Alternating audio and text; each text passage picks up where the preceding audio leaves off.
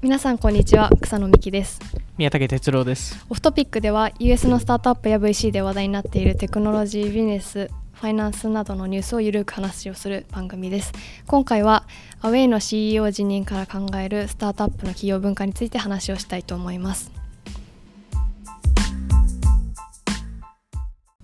はい。で今回はえっとアウェイはい。のその CEO の辞任の話なんですけど、はいまあ、アウェイといえばこう D2C のお手本的な、まあ、有名なスタートアップかなと思うんですけどそのあのアウェイの共同創業者だったい。CEO のステフ・コリーさんっていう方が、はい。あの社外でのあ社内でのパワハラとかがはい。原因で辞任されたっていうニュースが、えっと、12月ぐらいにそうですね。頭に12月初旬ぐらいですね。はい、に出ていてであとあの宮崎さんのツイッターにもあのアウェイの事件について話をしてくださいっていう話がリクエストリプライいただいてたので、はい。あの今回はその話をしたいなと思います。はい。はい、でまず、まあ、アウェイってどんな会社なのかっていう話を、えっと、簡単にというか、うん。一度おさらいしたいなと思うんですけどアウェイはスーツケースのそうですね。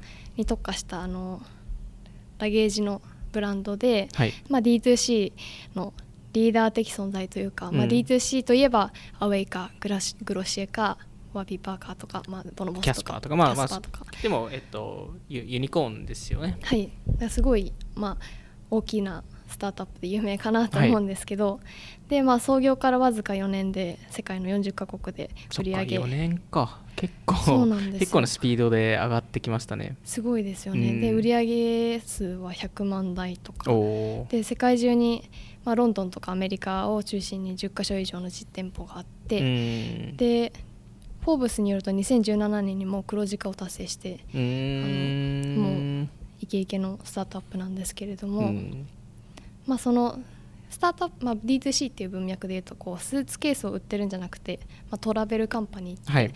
あの言ってると思うんですけど、まあ、つまりこう旅行に関するものとか、まあ、雑誌とか、うん。そのまさに D2C スタートアップというかその旅の楽しさを伝えるっていうのがミッションでこうただのリテールの会社じゃないっていうところがうん。一番アウェイの面白さというかいいあの会社の面白みなのかなと思うんですけど、最近だとカバンあのリュックとか、はい。そういうのも売ってますよね。確かに確かに。なんかこういいですよね。そうですね。まあなんか多分そもそもなんかプライスポイントがはい結構、い。まあ、いわゆるコスパがめちゃくちゃいいってういうん。話で多分最初売れたと思うんですけど、うん。まあ、いわゆるデザイン性が良くて、うんで、えっと、リマリリモはほど高くなくて、この真ん中の価格帯がなかったっていうところが、あの最初の売れた理由かなとか。まさに。そうですね。でそこのまあファイナンスも今年5月に1億ドル資金調達をしてはい。100億円うん。して、まあ、バリエーションは14億ドル。100 1530億円ぐらいですね。そうですね、まあ、ユニコーンユにニコーン。なって、はい。まあ、当時ちょっと、まあ、VC 業界ではちょっと高すぎないかっていう声も、まあ、もちろんその、なはい。内部アウェイの内部は分からずなので、まあ、もう売り上げがそれそれぐらい上がってるかもしれないですけど、まあ、なんとなくそういうリアクションはありましたね。うーん。そうなんですね。そうですね、まあ、ちょっと本当に このぐらいの価値あるのかっていう話は、まあ、もちろんあの、まあちょっといいいい会社っていうことは、まあ、うん。間違いないと思うんですけど、いいプロダクトででもあると思うんですけど、まあいまあ、1 billion の会社なのかっていうところですね。で、えっと、 founder がもともとその Warby Parker メガネの D2C の会社で働いてたステフさん、ステコリさんとあのジェン・ルビオさんが2人と創業されたと。ジェン・ルビオさんが、えっと、 Away の Chief Branding Officerですねはい。CBO さんはい。で、えっとまあ、記事としては、まあ、本題に移ると、はい。まあ、今年の12月に US のテックメディアのザ・バージはい。でコリーさんのあの CEO のコリーさんがパワハラはい。やその社内の内情についてこう長文の暴露記事がうん報じられていて、うんまあ、TC とか他の「フォーブス」とか、うん他のメディアでも結構取り上げられてたのかなとか、まあ、日本でも少し話題になってたと思うんですけど、うんでまあ、当時のコリーさんのその従業員に対する罵倒する Slack のスクショとか、はい。結構リークされててそうですね。でなんかあのそこのスタートアップのカルチャー問題って、はい。まあ、賛否両論あるかなと思うんですけど、うん。そこについてちょっとその記事のなんというか、はい。あのー話をしたいなと思います。はい。はい、でどんな、まあ、記事としてはそのリークされた内容なんですよね。そうですね、まあ、いわゆる、えっと、14人の元はい。従業員から、はい。えー仕入れた、えっと、 Slack での、えっと、やり取り、まあえっと、 Slack のメッセージログですね。はい、を、えっとまあ、基盤としてそれで、えっと、ザ・バージが、えっと、記事を書いて、うん。まあ、こういう、えー社内文化になっていると,、えっと書いている記事になってますね、まあなんかすごい簡単にまとめると従業員が異常に長い労働時間を求められたとか、うん。まあ、あの休みも全然取れない環境だったとか、はい。あのまあ、 Slack 上で、まあ、経営メンバーから公開処刑されるとか、はい。まあ、そういうのがあのひたすら続いてたっていうところで、まあ、夜遅くとか、まあ、週末でメッセージをすぐに答えられ、まあ、答えないといけない、はい。まあ、答えられ答えないと怒っちゃうみたいな。あの 感じなので、まあ、うん。なんですかね、まあ、なんかその急成長してる、まあ、アウェイのはい。そのまあその表では表向きにはまあユーザーからすごい愛されるプロダクトとか、すごいブランドのまあそうそうまさにすごいブランド。なのに 裏ではなんか恐怖とバーンアウトの文化だったみたいなことをザ・バージが、えっと、出していてでそのすごいキャッチコピーですか？そうですね。今日恐怖とバーンアウト。怖いな。でそれで、はい。あの記事を出して、うん。でその後に、えーステフ・コリーさんが、はい。あの辞任したんですけど、うん。その後に実はもうひ一個記事がザ・バージ出してその記事が出る前にってことですか、えっと、もうえー一個。そうですねその新しく。社長が辞任してからもう一つ新しい記事が出てそれはまあそのあの辞任した社長を見てあのもっとはい。他の従業員たちもちょっと私たちもなんかいいそい分あてましたりますよって言ってで同じ意見ということ？でえっとそう思ってました若干私たちもみたいな。違う違う話をしていてまあこれも文化の話とかまあアウェイのちょっと準備ができてないところとかまあどっちかというと小売店がはいあの最初の記事はどちらかというとカスタマーサポート側の従業員たちのクレームが多くてで、えっと、2つ目の記事ははい。小売店が、小売店のスタッフはい。の、えっと、話で、まあ、今回ちょっとどっちも、まあ、軽くどういう事件があったかっていう2つ説明をしようかな記事というか暴露記事的なのは、はい。それもそれもザ・ーバージがやってますね。それだ確か12人ぐらいの従業員がそれそこで出て。はい。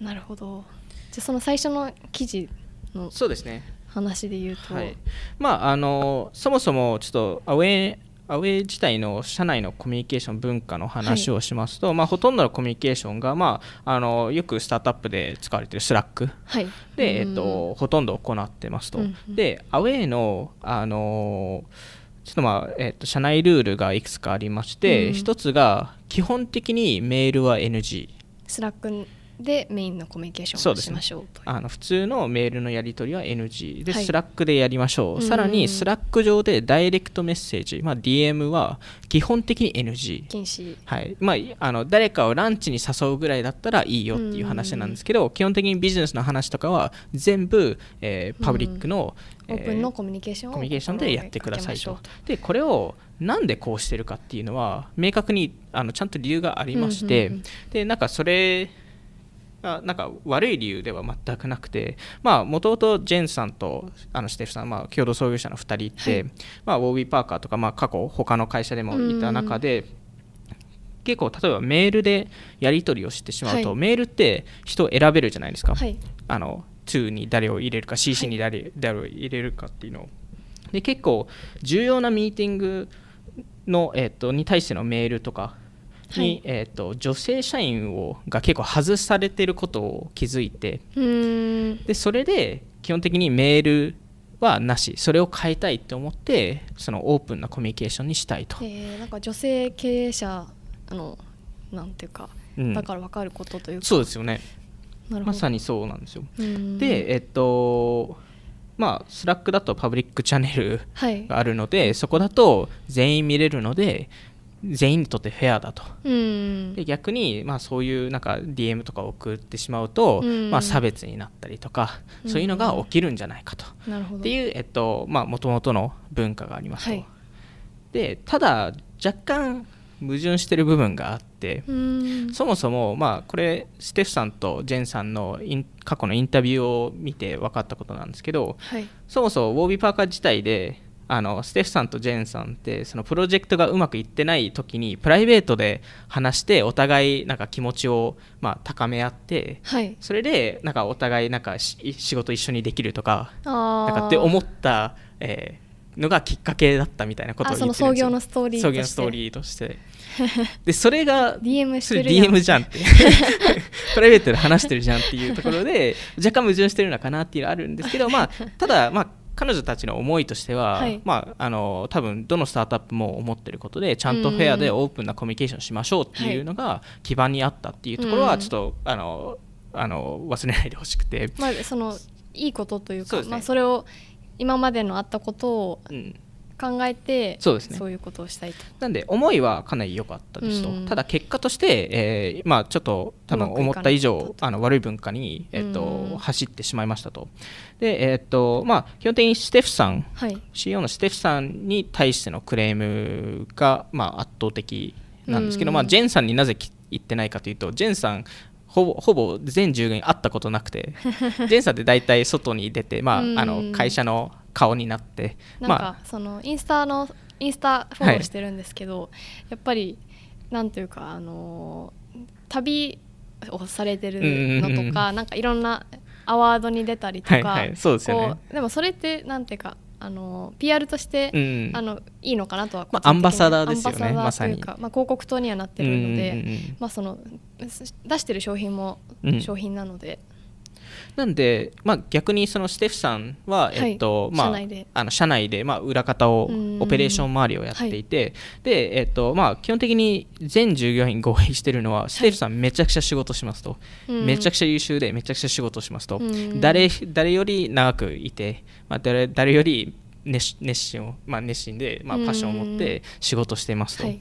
で、まあ、基本的に面白い人っていうのはよく言われてじゃあもう誰よりも仕事してる人はみんな認めてるみんな認めてまますすでただまあちょっとダイレクトにものを言う人でもあるので、うん。まあ、ちょっとセンシティブなセンシティブなこととか、はい。まあ、結構怒鳴ったりするっていうケースは過去、えーまあ、ありましたと、まあ、かなり強く人を詰め詰めちゃうタイプの人ですと。うん。で、えっとまあ、その中で、あのーまあ、多分どのスタートアップでも、はい。あのまあ、いかにオープンなコミュニケーションをやってても、プライベートチャンネルって、まあ、できてしまいますと。うん。で、えっと、実際アウェーでもありましたと、まあ、いくつか。うん。で、えっとまあ、一つがその、L、LGBTQ はい。向けの、えっとまあ、従業員の、えっと、人たち向けの、えーチャンネルで、はい。まあ、そこでちょっとあの社内でこういうことあったけどこれっておかしいよねっていう愚痴を言い合う。ああなるほど、はい。それはプライベートチャンネルで？プライベートチャンネルでステフさんとかは入ってなかったですと。その LGBTQ のか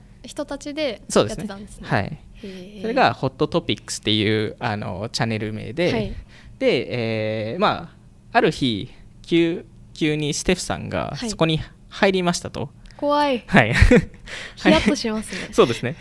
で、まあ、じゅその、まあ、その中の従業員たちは、まあ、ちょっと心配したんですけど、はいまあまあ、特にそれで大きな問題を起こることないよね、と。あーそのチャンネルをややってるみんなは別にまあそうですね。まあまあ、まあなんか入って、ちょっと人の愚痴言ってるから、ちょっとなんか言われるかもしれないですけど、まあまあ、そんななんか、大きな問題にはならないだろう、みたいな。うんと思ってたんですけど、はいえーその後、まあステフさんが何やったかというと従業員一人一人呼び出してはい。でステフさんがそのチャンネルに入ってる人。そうですね。一人一人呼び出してで、えー呼び出された人たちが、まあ、あの会議室に入った時に、はい。まあ、ステフ相手はステフさんと、えー会社の弁護士と会社の人事トップはい。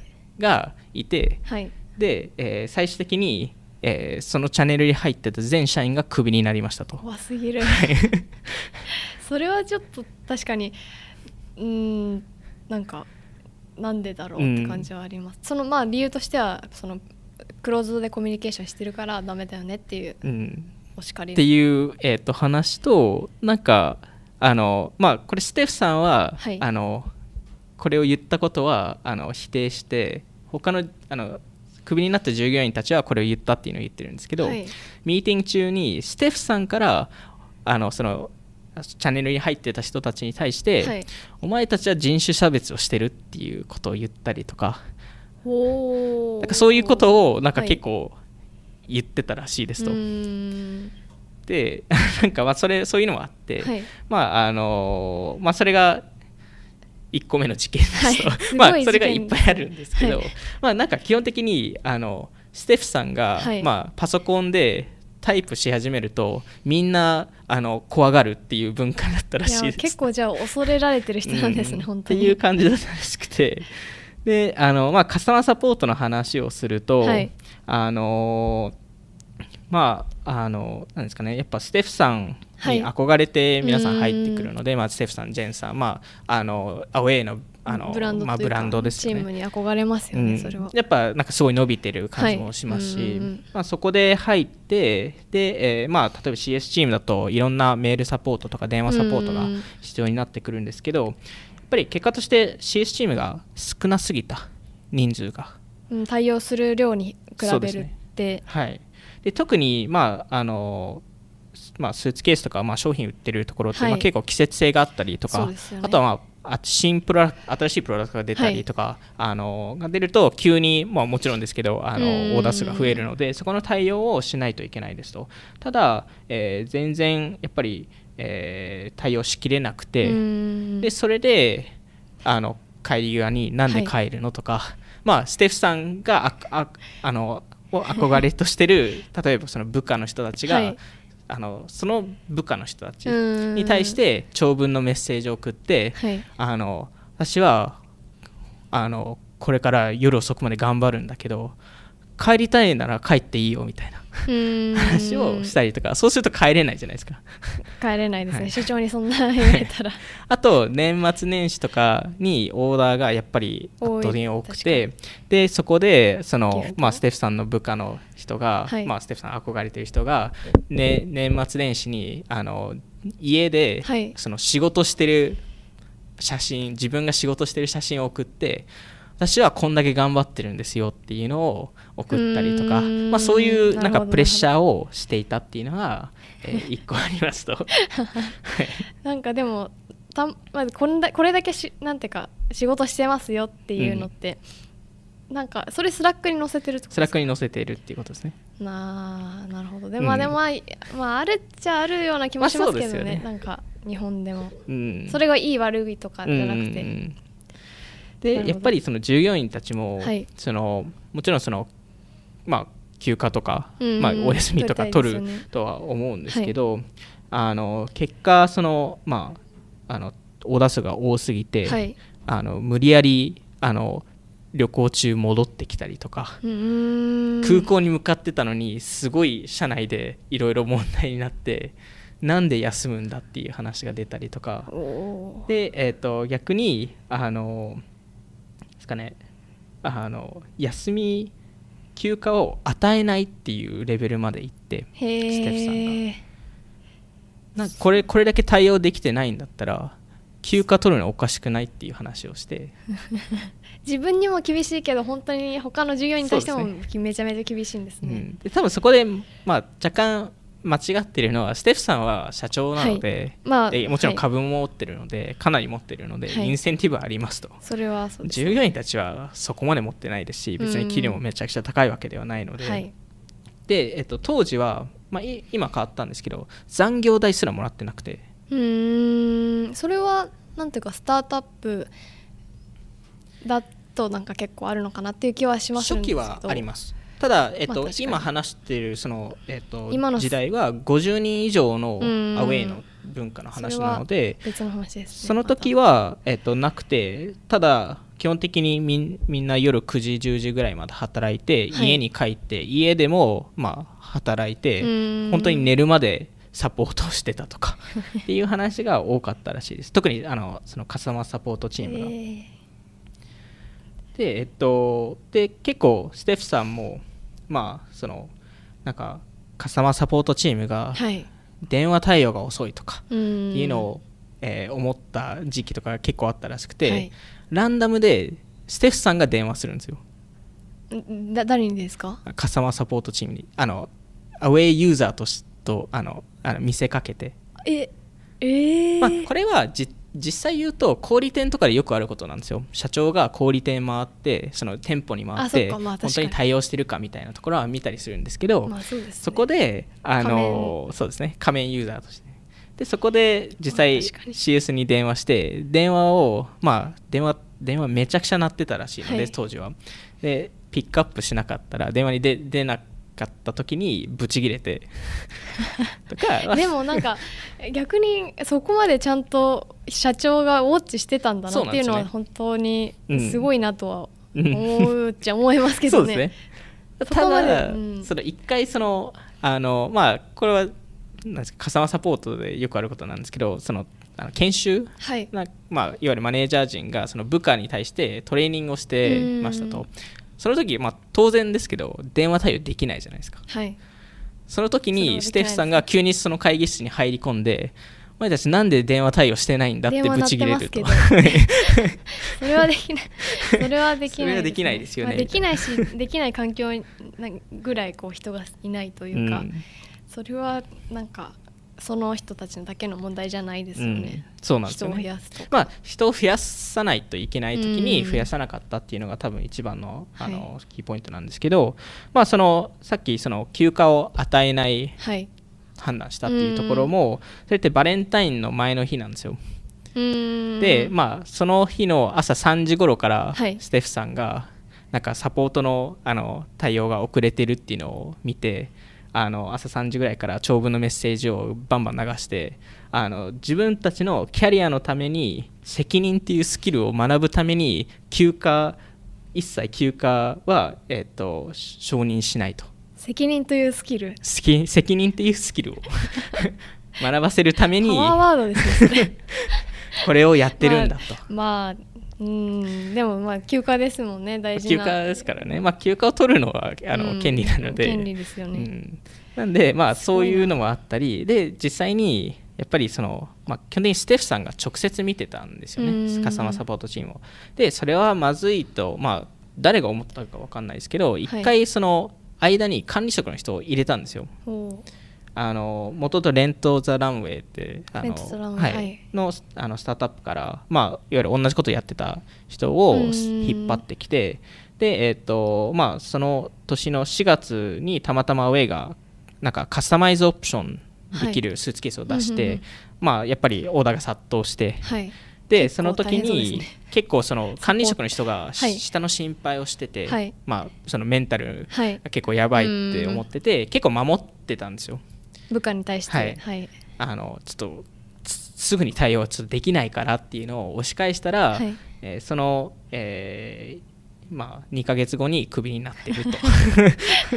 うーんそっかなるほど。うん。まあ難しいですよね。そこのサポートはやっぱりあのブランドにインパクトするものではあるので。接関係するものだし、うん。D2C ブランドとして一番要うんな気もしますし。そのユーザーとのコミュニケーションっていうところがですよね。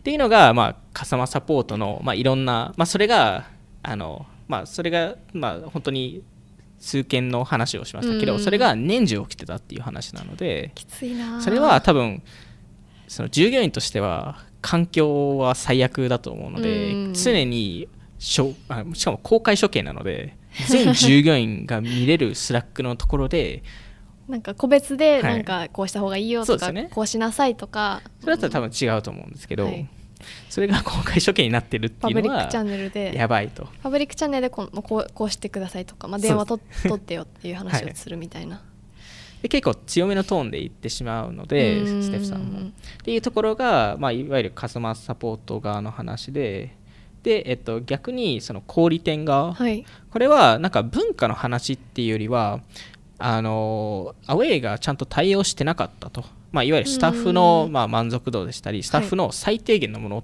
ていうのを与えなかった。実店舗で働いて実るそね。のアウェイのあの店員さんとかはいってことですよね、そもそも暖房暖房が効かないとか水が出ないとかそんなことあります？これニューヨークの店舗なんですよ。えー、でもそれってなんかお客さんの満足度にも結構つながるじゃないですか。寒いこの部屋みたいな。まあそうですよすねごい話ですよね。うん、あと各店舗で銀行口座大体店舗って持っているじゃないですか、はい。でそこで、まあ、あのもらったキャッシュを、はい。その口座に、まあ、銀行銀行のところにあず、はいあず預けるじゃないですかでえっと銀行口座がなくてほとんどの店舗が、うん。まあ、最近なんかいろいろできたらしいんですけど、はい。なので裏の金庫でキャッシュがひたすら溜まっていて逆に溢れ出してて。裏の金そのえ店舗にー店舗の店舗の裏にスタッフルームに金庫があってて。そこに実際のキャッシュ現金が置いてあるってことです現金置いてあってしかもそれが溢れ出ててはい。それのあの誰か動画あどあのどっかの店舗のマネージャーが動画撮ってアップしててそれがザ・バージジの記事にもその動画出てそのるんですけど。口座口座作らないから物で置いてるってことですか？そうですでそれがもう何ヶ月も経つとそれはもちろん溢れ出すじゃないですか。別に金庫もそんなにでかいものではないので。うん。なので、えっと、しかも大体その、まあ、最初に銀行口座作ったんですけど、はい。その銀行に持っていくのって、まあ、本来であれば、はい。あのまあ、ちゃんとしたセキュリティ会社とかを呼んでうん結構、まあ、ちゃんと、はい。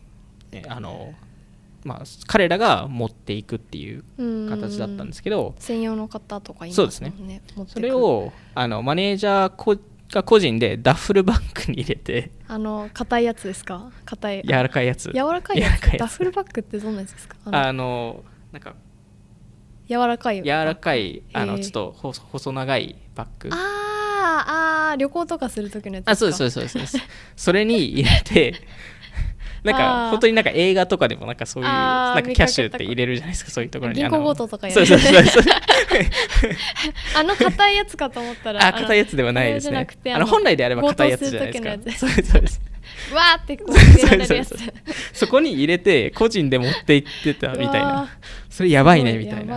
話とか、まあ、そもそもエアコンが作動しない。一時期トイレが作動しない、ああの従業員の水がなかったので近くのスーパーに行ってあの従業員用に買ってたとか。で結構ゴキブリとかネズミが結構出ててこれニューヨークのお店ですよで別にニューヨークってネズミとかいっぱいいるんですけど、はい。店舗で出ることってあんまりなくて割としっかり皆さんしているので。で逆に1回朝5時にお店のアラームが鳴った時があって、はい。その時にネズミがそのあのモーションセンサーを作動させてしまってそれででそれはなぜ知ってるかというとあのセキュリティカメラがそれを捉えててそれがリークしたんですよ。わ。しかもそのリークした画像があのザ・バージの記事に載ってて明らかにネズミがいて。でそのネズミにあの従業員があのミッキーっていうニックネームを与えて。うわ皮肉が効いてますね。まあ、そういう話とか、はい。まあ、ニューヨークって冬って寒い、はい。もちろん寒いんですけ寒どね。暖房が作動、えーうん。しなくてで従業員ってあの、まあ、そもそもあの服装のあのルうん。ールがあるのはで、コートとかえスカーフとか NG なんですよ。マフラーとかうんなあの接客中はってことですよね。まあそれはさすがに寒すぎて無視したと。もう耐えられない。あとやっぱりオーダー数が多すぎて、はい。もう倉庫が入りきなきらなかったりもうあの倉庫に倉庫に下がる階段のところにもうスーツケースがいっぱい置いてあったりとかもう天井まで行ってたみたいな。ところででしかもそれを、まあ、いろんな問題がある中、はい。もちろん Slack に本社に連絡しますと。うんでこの環境をどうにかしてくださいと。まさに。で小売店の人たちってメール使えないんですよ。もうあの禁止されててあああの Away Away Slack 社内にはいるんですか？ Slack にはいて Slack でコミュニケーションしてくださいと。なるほどなるほど。で Slack でコミュニケーションしたんですけど基本的にレスがない。でしかもこれってカスタマーサポートの話と若干つながるんですけど、一時期カスタマーサポートのあのあの窓口を一回切ったことがあって経営メンバーが。なぜかというとあのあの問い合わせが異常に多すぎてうん。CSCM が明らかに対応しきれなくて、はい。で、えっと、あのアウェイってカスタマーサポート用の電話番号があるんですよ。はい。でそこそこの電話番号をサイトから1回消したんですよ。でその時に何が起こったかっていうと小売店にみんな電話し始めたんですよ。小売店って電話番号あるんで。ありますね確かに、なんで買ったところでちょっと電話してみようってなりまます。ねさにそうなんですよ。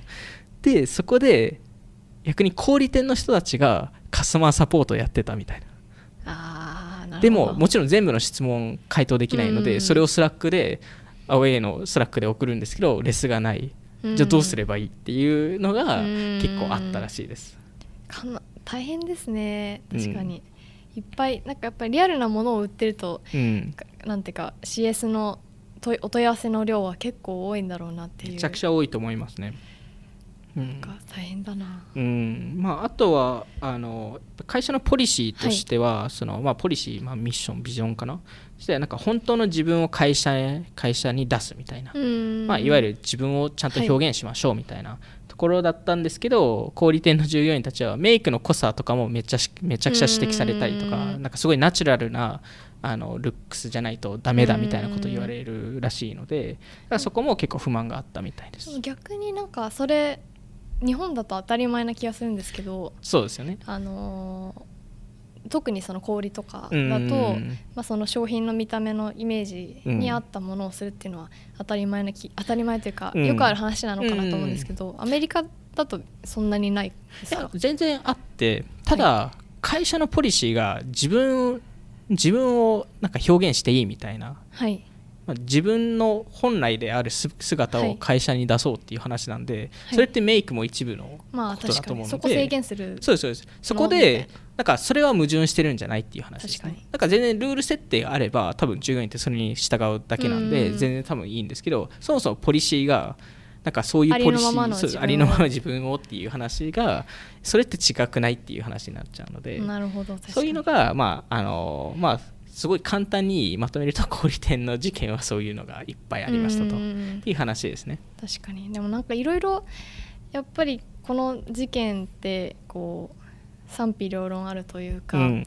やっぱりなんかスタートアップだから、うん。まあそのハードワークは当たり前だし、まあうん言ってもしょうがないのかなとか、うん。まあ、その当たりが強いっていうのは、まあ、しょうがななんていうかうーん。しょうがなくはないですけど、あのよくある話ではあるかなっていう、うん、そうですよね。スタートアップでは別になんか不思議なことではないですよね、はい。全然やっぱ厳しい文化ではあるので、うん。でなんかそのその昔昔というか前に VC のスターターキットっていうはい。話し,、しましたっけ？えっ、とあんましてないと思いますその VC スターターキットっていう、はいあの VC のあのパタゴニアのベストと、うんオールバーズの靴となんかそのセットを売ってる、はい。なん なんていうんですかね。そういう人そういう人がアメリカにいて でその人がツイッターで、うん。そのこのアウェイの事件に対して、うん。こう VC の方とか、うん。その起業家の方とかジャーナリストの方はこのアウェイの事件についてどう思いますかっていう、うん。匿名でこうその意見をまとめて公開しますみたいなことをツイッターでつぶやいていて、結構面白かったですよね。いろんな声が上が上がるんだなと思って、でなんかまあそのえその集約したコメントで言うとそのやっぱりスタートアップは厳しいから、うんまあ、そういう上司というかボスがいるのは、まあうん。ひどい話だけどしょうがないよねというか、うん。そのやっぱり成功するサクセスすることの優先度の方が高いからまあしょうがないというか、うん。まあっていう話もあればその厳しいけどなんかやっぱりそのなんていうかスタートアップの成功とその従業員の待遇の選択を迫られた時にってなんかそのやっぱりそれって難しいというか、うん。そのやっぱりなんて言うんですかね。その今までのそのスタートアップの世代だとうん。結構当たり前だ当たり前というか仕方がないっていうことで受け入れられてたような気もするというかん難しいっていうのと、うん。やっぱこうリークしにくいなというまあ、そうですね。それはありますね。環境としてあるかなとう思って、ん。まあ、なかなかそこの社内のコミュニケーションのところって、はい。VC ですらあまり見えてないので、うん。なんか普段何が起こってるかっていうのはなかなか分かりづらいですよね、うん。あの他のスタートアップでは。でねまあその新しい世代の人とか、うん。特になんかアウェイみたいなその、うん。ザ・テック企業というか、うんハッカー文化がない会社とかだと結構受け入れにくい、うん。受け入れにくいし、まあ、それがあってあるべきだと思うし、うん。なんかその肯定的な意見もすごく理解できるうん。理解できるあるまあ分かるなっていうのと、うん。そのそれはダメだと思うっていうのもあるあるというか、どう思います？いやあの、まあ、結構おっしゃる通りで、はい。まあ、意見が結構分かれてますと、まあ、なんとなく見て3割ぐらいが、はい。なんかあのアウェイ、まあ、ステフさんが、うんまあ、いわゆるこれは、まあ、こういう文化が普通なんですよみたいな話をする人がいて、まあ、7割ぐらいがこれはやおかしいとやばいとやりすぎ。うん。いう話をしているかなと。で、えーそのなんですかね、アウェイそのステフさんをサポートしてる方、まあ、いわゆるスタートアップ文化、まあ、本当大変なんでこれが普通ですよっていう人は、なまあ、感覚値ですけどはい。若干 VC の方が多い気がします。それを言ってるのが。なるほど。結構創業し他の創業者はあのこれは本当ダメだっていうのは言ってます。それはでもなんか嬉しいポポ嬉しい嬉しいというかそうですね。いいまあもちろん建前かもしれないですよ。自分たち従業員もいるんで。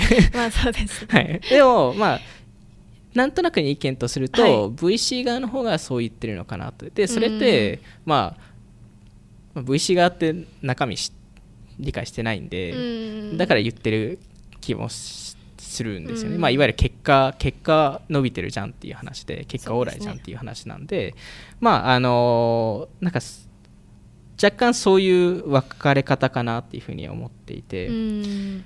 えーそうですね。で実際に、まあ、これって別に新しい問題ではないので、はい。別に Amazon でも似たような問題とかよくあってうん。で、えっと、結構一個なんか意見として面白いなと上がってたのがはい。まあステフさんって、まあ、女性じゃないですか、はい。な女性だからこれだけ批判されたのかなっていう声も結構上がったりしてうん。これ男性だったら記事に絶対ならないっていう話が。どうしてですか？男性だとこれが普通だからって。ああそれはみんなふ普通だなって思うんですね、普普通っていうか普通でもこれ記事としてのインパクトが OK ではないですけど記事にはならなかったねみたいなああなるほど、うん。そんなになんかえー、っていう感じ。驚きがないからうん。ってことですか、でそれは確かに、えっと、あると思っていてここ数年なんか結構その社内の暴露記事とか、はい結構女性 CEO に対しての暴露記事って増えてるなと思っていて、確かにでなぜかと考えると一つの理由とするとうん。違う期待値を持ってると思っていて女性起業家、まあ、女性えっと CEO とかは、誰からの？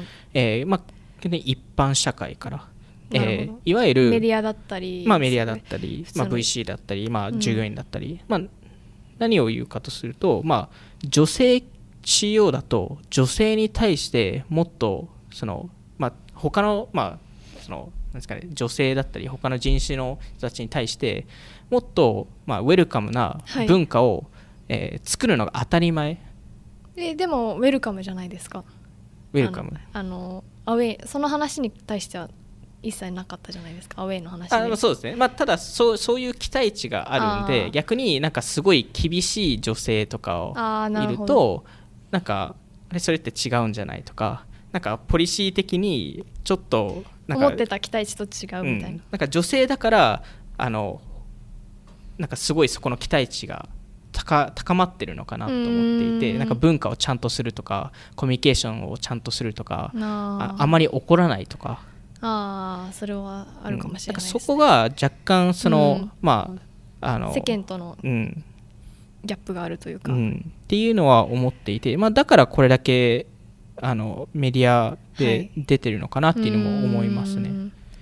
確かに、うん。なんか難しいですね。なんかでも確かにその女性だからうん。その記事としてのインパクトはうん。あるし、しかもなんかこうブランドの会社うん。とかだと余計ショックが大きいなとは、今回の件に関しては思いますね。まああのそれに対して結構あの割と正しいあのなんかその VC スターターキットのツイートで、はい。あの VC がつぶやいてたことがあってこれがあっても多分アウェイの売り上げってそんな変わらないっていう話でうん。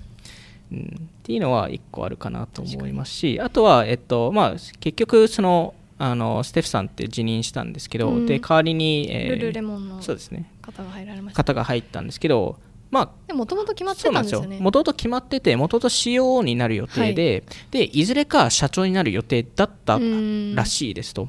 なのでそれがちょっと早まったっていう話だけなので、まああの多分なんかその辞任なんか辞任してザ・バージの記事のせいで辞任したんだみたいな感じに見えがちなんですけどまあ最終的に多分ステフさんって降りる予定だったと。もともとそうですよね、うん確かに。いうところですね。あとはか、うん。アマゾンの話もそうなのかもしれないんですけど、うん。ネットフリックスとかもそうですよね、うん。なんかこのあのその人が辞めるたい時にはそのあの辞める理由というかその退職の理由を全社に向けてメールをするとか、うん。なんかそれも話題にはなったとは思うんですけど、うん。なんかアウェイほど大きなインパクトがあったかっていうとなんかそんなにその経営者のこの女性の経営者がこうやってるっていうよりうん。っていう話とああの Netflix の熟練の経営者の方がそれをやってるっていうのとなんかまたこう違うかな。見え方はちょっと違うかもしれないなとはちょっと思いました。確かに。そこの見え方は全然違いますね、うん。確かに。なるほ確かに。ど、はい。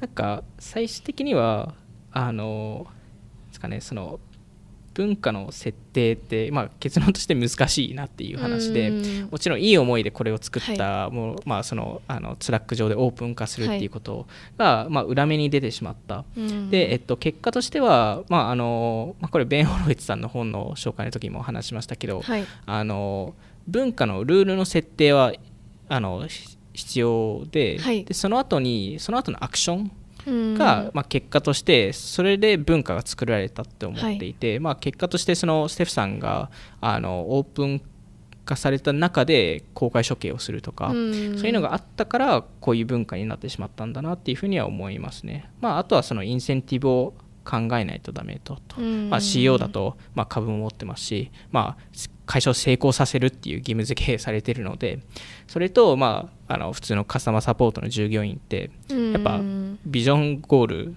インセンティブが全然違うので、そこをちゃんと理解しないといけないっていうところですね。なんかまあその中間管理職の人がクビになったって話もそうですけども、うちょっとこうトップダウンじゃなくてもっと真ん中のミドル層というか、うん。っていう人もなんかもっと任せられるというかそうですね。まさに。直結でこうここ見るっていうよりはうん。なんかそういう人もいるといいのかなとちょっと今回思いました。